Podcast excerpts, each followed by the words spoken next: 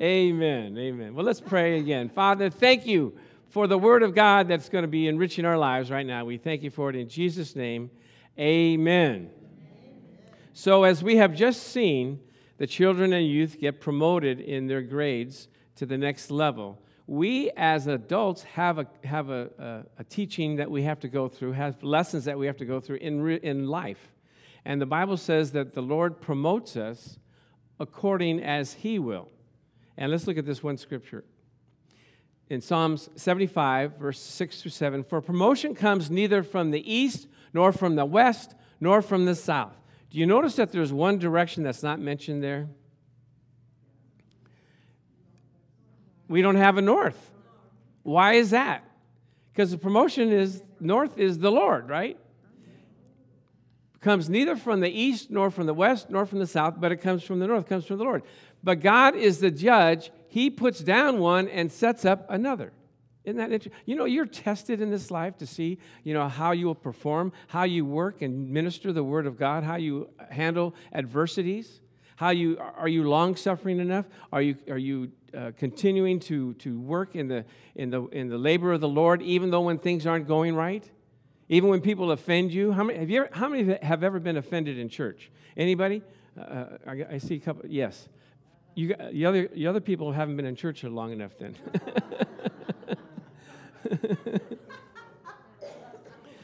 Someone said they should put a sign in front of the church that says, "Enter in at your own risk."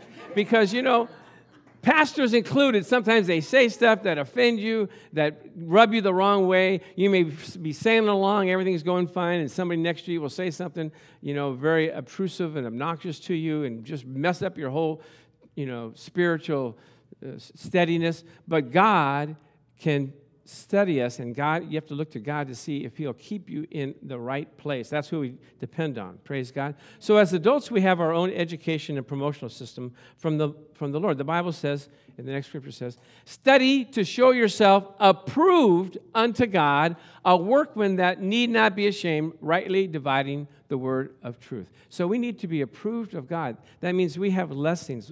We have things that we have to prove. And the word prove there, approved, means to declare, to show, to prove what kind of person someone is. See what you're made of. There's one minister that said that the Lord had showed him that he was going to minister to the nations and thousands of people, but yet it wasn't happening. So he asked the Lord, "Why am I not being promoted? Why do I not see the thousands?" And he said, "Because of your temper, your anger. I can't let you be on TV or being filmed, and you're going off on the cameraman, getting upset at everybody, punching people or anything. We need to get you calmed down so that you can be presented, approved, declared, and be able to be shown." And so God has to test us.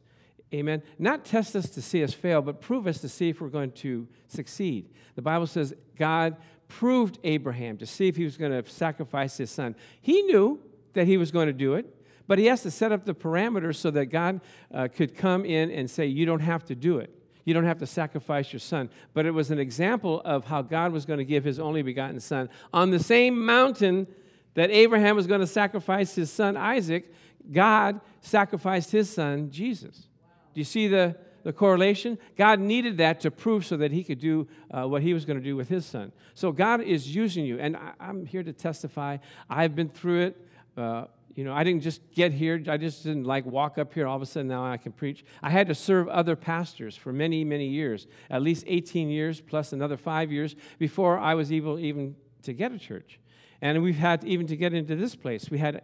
God had to see, am I going to preach the Word of God regardless of what's happening? We were in a community center for 12 years, and I didn't budge. I didn't say, I'm tired of this. I'm not going to do this anymore. I said, "Lord, I'm doing it as unto you and not unto men."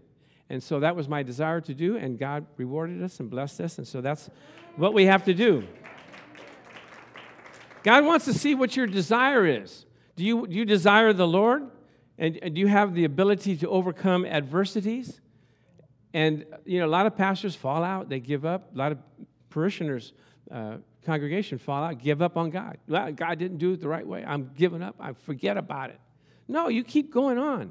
And we're going to show some examples here of how Joseph had to keep going on. Moses had to keep going on. David had to keep going on. And we have to keep on going on, right? Now look at Acts 2:22 up there on the screen. It says, men of Israel, because Jesus had to be approved. Did you know that? He had to go through a testing and a trial. Men of Israel, hear these words, Jesus of Nazareth, a man approved by God. Isn't that something? He had to prove himself. He had to submit himself to his mother and his father. He had to learn about the Bible. Approved by God to you by miracles, wonders, and signs which God did through him in your midst, as you yourselves also know. So you might say, well, how did Jesus have to approve himself? The next scripture tells us right here. He humbled himself. Oh, my Lord, nobody likes to be humbled, do they? Don't you know who I am? I'm here. I'm the Savior of the world, okay? Bow down, kiss my ring. No. He humbled himself and became obedient to the point of death. That's pretty obedient, isn't it? Yeah.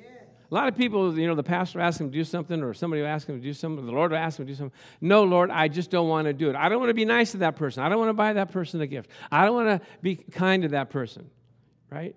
Be obedient to death, death of yourself. Death of your emotions and your feelings, right? We have to love one another whether we feel like it or not. We have to come to church whether someone has offended us or not, even to the death. Therefore, God also has highly exalted him and given him the name which is above every name. So Jesus had to go through it. We have to go through it. Don't think it's strange, these fiery trials that you're going through. A lot of us are going through health issues. We just have to keep believing God that he's going to bring us through. Praise the Lord. Now, God wants to know what kind of person you are. Let's look at an example of a guy named Joseph. Remember Joseph? God came to him and gave him a vision of how he was going to, his father and his mother and his brothers were going to bow down before him. He was going to be a ruler. And he had this great vision. And so he went and foolishly told his brothers who didn't like him anyway. You ever share good news with somebody that doesn't like you? Or can't get into what you're doing, they're not going to receive. They're going to downplay it and make you feel, small. But let's look at the slide. The slide says, he sent a man before them, Joseph, who was sold as a slave. Wait a minute. I thought I was going to be like people were going to bow down before me, my brothers and my father and my mother. But he immediately was sold as a slave. This doesn't seem right, does it? They hurt his feet with fetters. He was laid in irons until the time that his word came to pass. The word of the Lord tried, tested, or refined him. To me, I saw that. I go, whoa! The Lord gave him a vision, but yet he had to go through the trial and the testing and the proving to get to the point where he's able to be humbled enough to be able to receive what the Lord had for him. Have we all been humbled before? Yeah. Somebody said, I need to see, I don't trust a man that doesn't have a limp. Remember, Jacob had to wrestle with God, and he had a limp that hit his hip socket. Some of us, we get, things come our way, pain, misfortune, things like that. We have to fight through it and say, okay, Lord, I'm trusting through you. And when you do that, the Lord shines through you and talks and ministers to people. Amen? No one lives a perfect, unscathed life where no scratches, no bruises, no anything. You come by and you're just, beaten up like everybody else, and you're able to minister because you can say, God was with me, and he'll help you too. Praise God. So he had these dreams. He spouted off to his brothers. They didn't like him anyway, and they didn't take too kindly to him. I told Pastor Charlie, he's kind of rubbing off on me. That's kind of like a Southern, didn't take too kindly to him. But the Bible says the Lord was with him. Amen? Even in his adversity, the Lord was with him and prospered him, and whatever he put his hands to prospered. He could have been all downtrodden. Oh, you know what? I don't know what. I had that vision. I thought this was going to happen. It's not happening. So I've given up on this God thing. We know there's a lot of people that are not here at church that are at home that have given up on that God thing. They didn't forbear. They didn't go through. They didn't continue in the things of the Lord. Can I get an amen? Amen. So then he was doing good, and then with Potiphar, then Potiphar's wife said, I like that boy. And so she tried to scheme and try to get him, into a compromising situation, and he ran. Can I hear that again? He ran from it. He didn't see how close I can get before being tempted. He said, I ran from this woman. Because she probably was tempting. Amen? She's probably a good-looking girl. You don't sit and talk, well, have coffee and let's discuss the thing. No, I ran, right?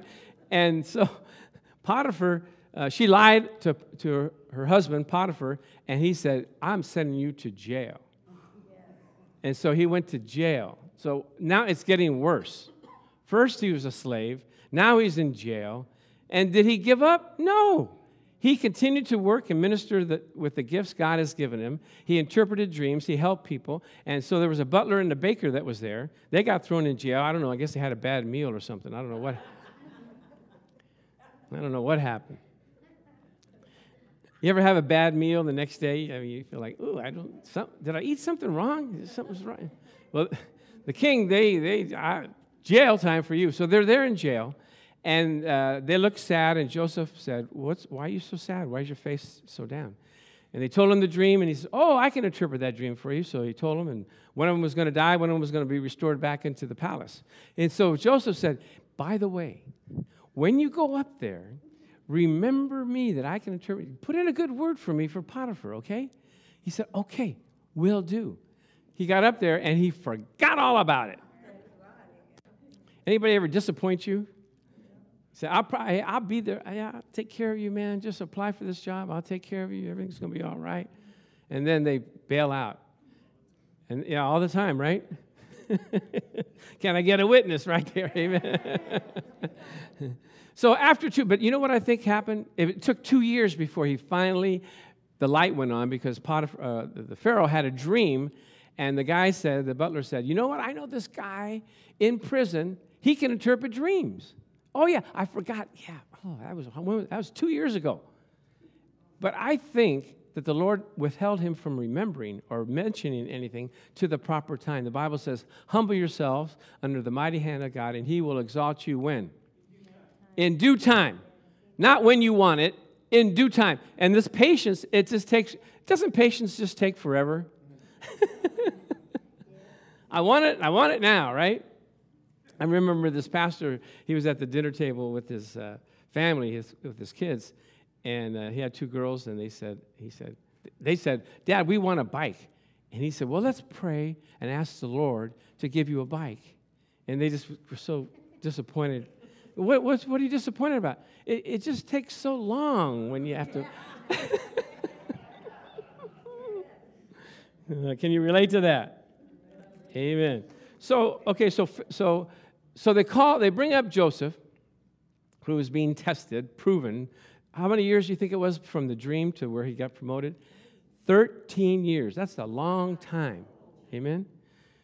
How long have you been waiting for your dream to come true? A long time. How long have you been waiting for your family, waiting for healing in your bodies? So anyway, they got him all cleaned up, shaven and everything, and brought him to the Pharaoh. He interpreted the dream. He said, you're going to have 7 years of plenty and then 7 years of famine. He said, during the plenty years, save up 1/5 of the grain. That way you'll have some to sell to the other nations, and you'll be rich. And then when the famine comes, everybody will want to come and buy the grain. And the Pharaoh said, that is a great idea. Who can we get to administrate this great plan? And there was silence. If it was the old Joseph, Joseph would have said, ooh, ooh, ooh, ooh, ooh. You know, I had a dream a long time ago, 13 years ago, where I was going to be in control, and my father and my mother were going to bow down. I've been doing administrative work at Potiphar's house, at the prison, whatever I put my hands. He didn't say a word. Why? He let the Lord promote him. He let the Lord lift him up. And so Pharaoh said, you know what? You came up with the idea. We're going to make you in charge. So there was a difference in his personality, in his humbleness, to say, Lord, I'm submitting myself unto you. How many of you know that's what we have to do? I submit myself to you, Lord. I give you my life. I let you direct me. The steps of a good man are what? Ordered by the Lord. A man's heart plans his ways, but the Lord directs his steps. Amen? Do you think the Lord has forgotten us, that he's turned his back on us, that he's forgotten that he created us, the plan that he has for us, that he written down for us for all of our lives, that he abandoned it? No. We abandon it sometimes and we throw out the playbook, but God says, stick to the playbook. Stick to what I've called you to do. Stick with one of the things that I've called you. And we're going to talk about that. But same thing with Moses. Moses was in Pharaoh's house, and he saw his fellow countryman, a Hebrew, being mistreated by an Egyptian. So he went there and killed him. Now, Moses is a bad dude, huh? With his bare hands. I don't know how he did that. And so they found out that he had killed him, and they said, "Are you going to kill us too?" When he came and talked to his other Hebrew brothers. And so he fled, and he went to the backside of the mountain for 40 years. Oh, come on, talk to me. 40 years is a long time. And he wondered, why didn't they recognize who I am, that I was sent to be a deliverer for the Egyptians, from the Egyptians? And so then when the Lord finally called him on the burning bush, he said, "I want you to deliver my people from the Egyptians, my Hebrew people." And the Moses who got humbled, now he says, "Who am I, Lord, that you would choose me?" You see the difference? He went from, "Don't you know who I am?" to, "Who am I?" Is that's the transition that we have to take. We can't think that we're all this, we're all that, and a bag of chips. We have to realize it's the Lord. I give myself to the Lord. It's His talents that He put in me, His way that He's given me to do the things I'm supposed to do. It's not me anymore. Amen? It's Him working through me. Praise God. So you say, well, what is my purpose? Anybody have that question? What is my purpose here in life? That's the number one question people ask about, if they could ask the Lord a question. What is your will for my life? So let's go to that slide that says the four questions that you have to ask yourself to find out what your purpose is. Okay, let's go to the, up a little bit, Rosie. Well, I guess since we're here, what do you love? Here's the four questions that you have to ask yourself. What do you love? What do you hate? What makes you cry? And what annoys you? Those are pretty easy questions to answer, right? Well, let's look at this.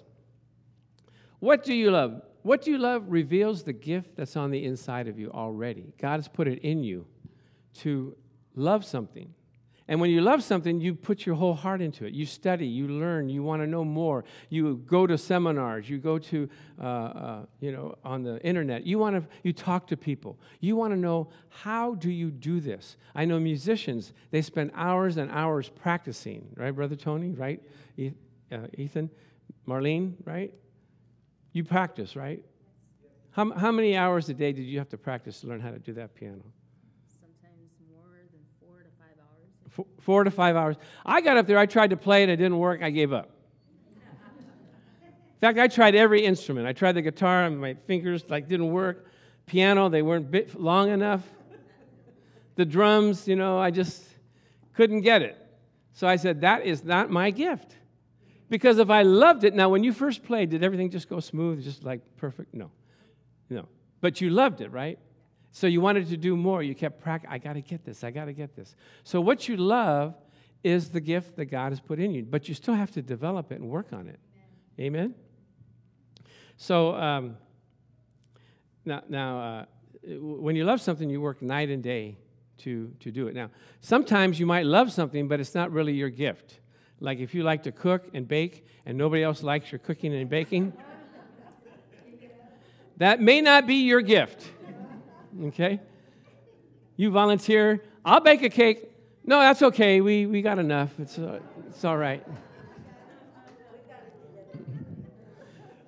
You may like to sing, but people say, no, that's okay. I know there's one pastor, I won't mention his name, but when he sings, oh my God, brings down the house, not in a good way.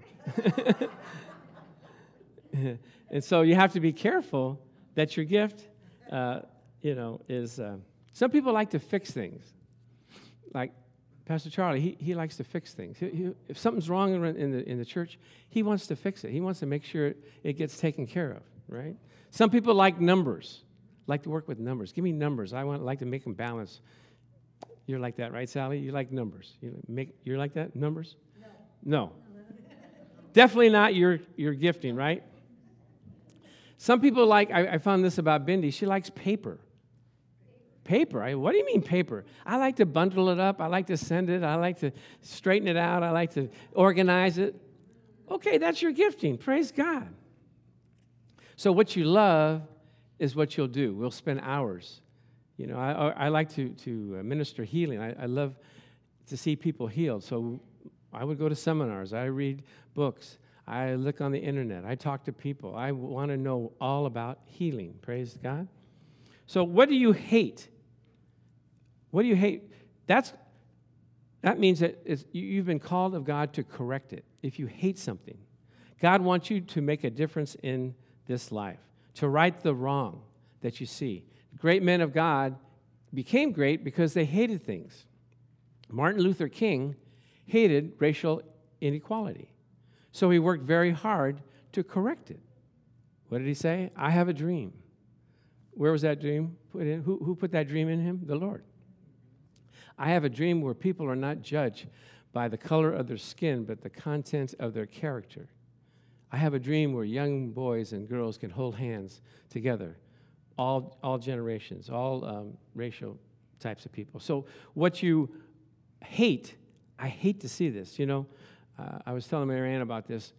Ever since we've been married for 35 years, hallelujah. Don't clap, you know why?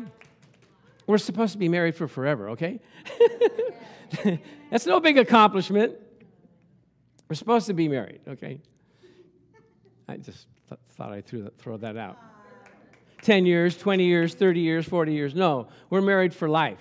Praise the Lord. Amen. It's a life sentence. No, I'm just kidding.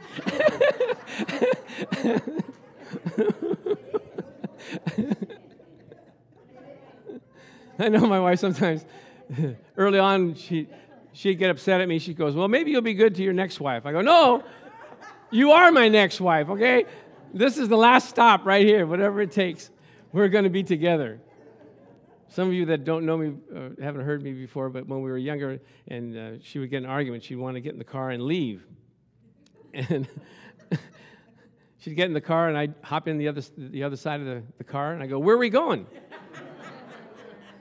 She goes, I'm leaving. I go, I'm going with you. She said, no, you're not.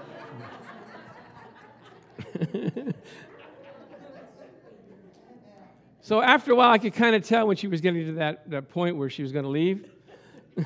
And so she'd get upstairs and start packing and getting things ready, you know, little night case. And so I'd go to the car, and I heard this. I'm not very mechanical, but I heard if you pull the distributor cap off, they can't start the car. So I just sit on the couch, and, you know, she'd come down, and I go, okay, babe, I'll see you later. She'd get out in the car. She kept back in. She said, it won't start. Oh, I'm so sorry. Let's sit down and talk about it, okay? But anyway, the Bible says the Lord hates divorce, right? Yes. So it's our job to work it out. But in our 35 years of marriage, I found out that my wife doesn't like to watch movies where people are drowning, where they're underwater and they can't get out, they can't escape. And I never understood. Now, I have a theory on this. She doesn't necessarily agree with it, but I'll put it out to all of you, and you see what you think. You know. Hopefully, I'll be married another, 35 years. Hallelujah. But, she doesn't like to watch people, trying to surface or, She will leave the room. It's not like she doesn't want to. I'll leave. I said, well, what about Titanic? She said, no, I'll leave the room. I'll go to that point and then leave, okay? So then I was thinking, I was preparing this. I go, my wife was a lifeguard. She helped people get saved that were drowning. Of course she doesn't want to see people drowning. That's because she hates it. Because she was created to fix it, to save people. So whatever you hate, that's what you're called to fix. Pretty easy, right? Okay, what makes you cry? What you have been hurt about most reveals what you can heal someone with. The very hurt that you've been hurt with, you want to heal and help someone else. It gives you the motivation to fight for a cause. And one of the cases I was studying, this one lady lost her daughter, her 13-year-old daughter, from a drunk driver who just came into the sidewalk and killed her, drove up on the sidewalk, and she died. And so she of course, grieved for a while, but then she decided to take action and start an organization called MAD, Mothers Against Drunk Drivers. Have you heard of that? Yes. They have offices in every state in the nation. They have reduced the amount of drunk drivers 50% from the time that the accident of her daughter happened in 1980. Now there's only half the amount of drunk drivers that kill people. And they instituted this term, I'm sure you've heard about it, a designated driver. They're the ones that came up with that and popularized it. Get a designated driver. They make awareness of things that are happening. So she took that hurt that she had and ministered to others so that she can minister to others. Isn't that amazing? And then there's other guy that I study all the time, John G. Lake. He was a master of healing. He studied healing. Why? Because in his family, he had, let me see how many children he had. Or he had 16 siblings. 8 of them died prematurely. 8 out of 16. Can you imagine 8 of your brothers and sisters dying? And then he got married and his wife was dying. He said, wait a minute, enough is enough. I'm going to learn about divine healing. So he studied and meditated and sought the Lord. And so he got so good at it, he set up offices in Spokane, Washington, and had what they call healing rooms, where people would come in and they would stay there until they got healed, whether it took a day, a week, or a month. And he healed just about everybody in town. It was deemed the most healthiest city in the United States. So much to the fact they closed 2 hospitals down because they couldn't find any more sick people. That's pretty impressive, isn't it?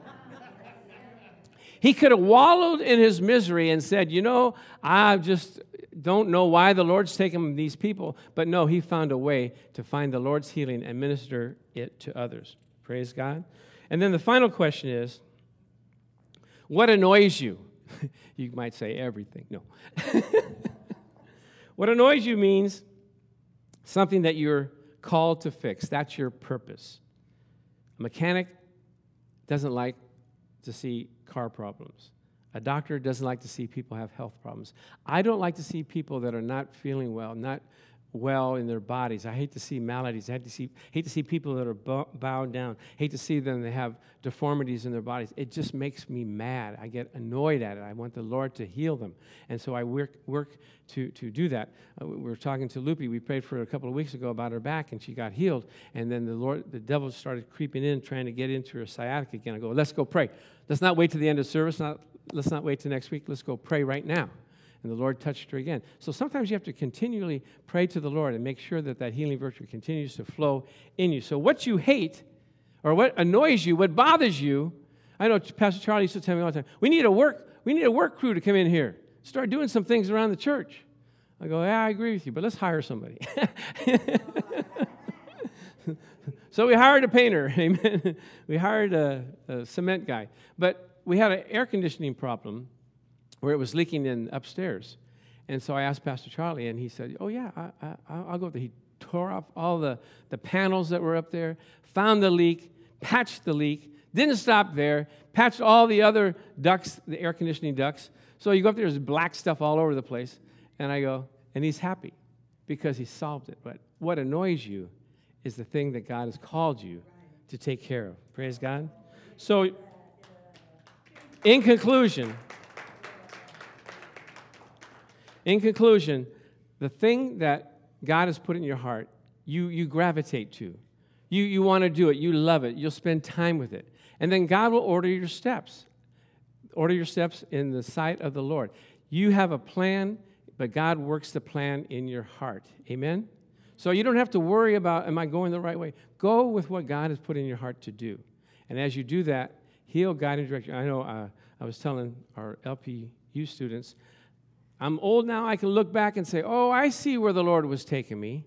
I see how God was using those situations and circumstances to get me to the place where I'm going to be. Like my son, he was working in St. Louis in the court system there, the Supreme Court system there. And he said, Dad, I just don't like it here. I don't like the people in St. Louis. I want to leave. I go, you can't leave. You have a commitment. Stay there. You never know what the Lord is going to do in your life. And so he came back to L.A., and he applied for a job that their home office was, their court system went right through St. Louis. And so he said, you know what? They said, we need to hire this guy because he gives us the inside track. And he went to the top of the list because of that one requirement. So you never know how God's going to use you and where you're at. Amen? So let's bow our heads and pray. Father, we thank you for the privilege and opportunity to worship you and to trust in you, that what you have called us to do, Lord God, that you're able also to minister to us and be with us and show us the way that you have called us to go. We thank you, Lord God, that we trust in you, that what you have put in our hearts, that, Lord, you're able also to see a way to make our gift make room for us. And so for this, we give you the praise, the glory, and the honor. And all agreed said, amen.